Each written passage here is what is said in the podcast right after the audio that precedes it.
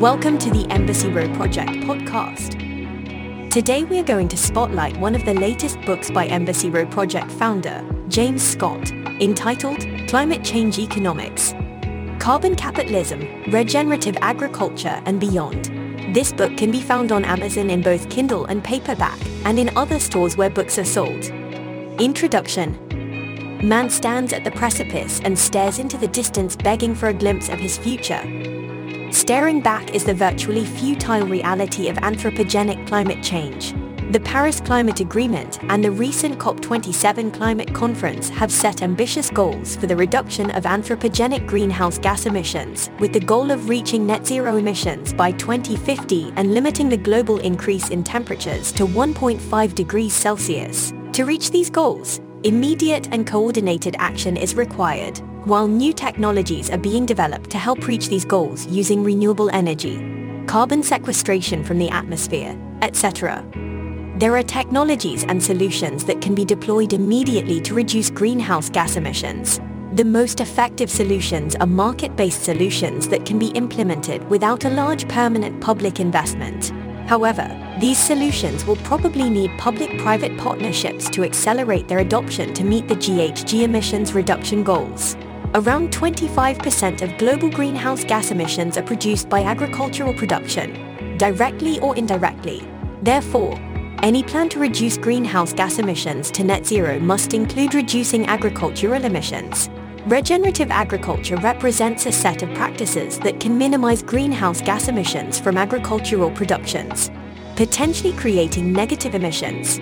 This means that widespread adoption of these practices could reduce the overall global agricultural greenhouse gas emissions to zero, or even make global agricultural production an effective mechanism to reduce global greenhouse gas emissions. Another important aspect of the adoption of regenerative agriculture practices is that this is economically viable. The initial investment required to make a switch to regenerative agriculture will pay off through the increased economic value of the agricultural production of regenerative farms. Considering that most methods for the reduction of greenhouse gas emissions require direct investment into emissions reduction without any long-term economic benefit other than climate change mitigation, it is clear why regenerative agriculture can be a powerful tool for combating climate change.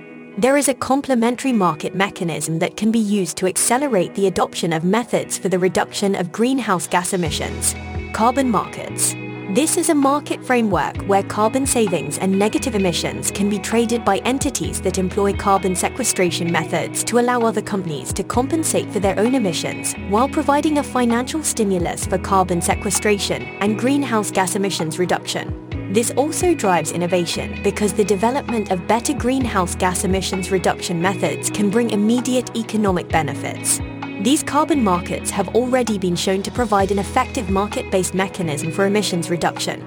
And the main issue has been to expand them geographically, increase the supply of carbon credits, and provide a uniform framework for their operation. In this book, we will provide an overview of the issues and opportunities pertaining to the adoption of regenerative agriculture and the development of local and regional carbon markets.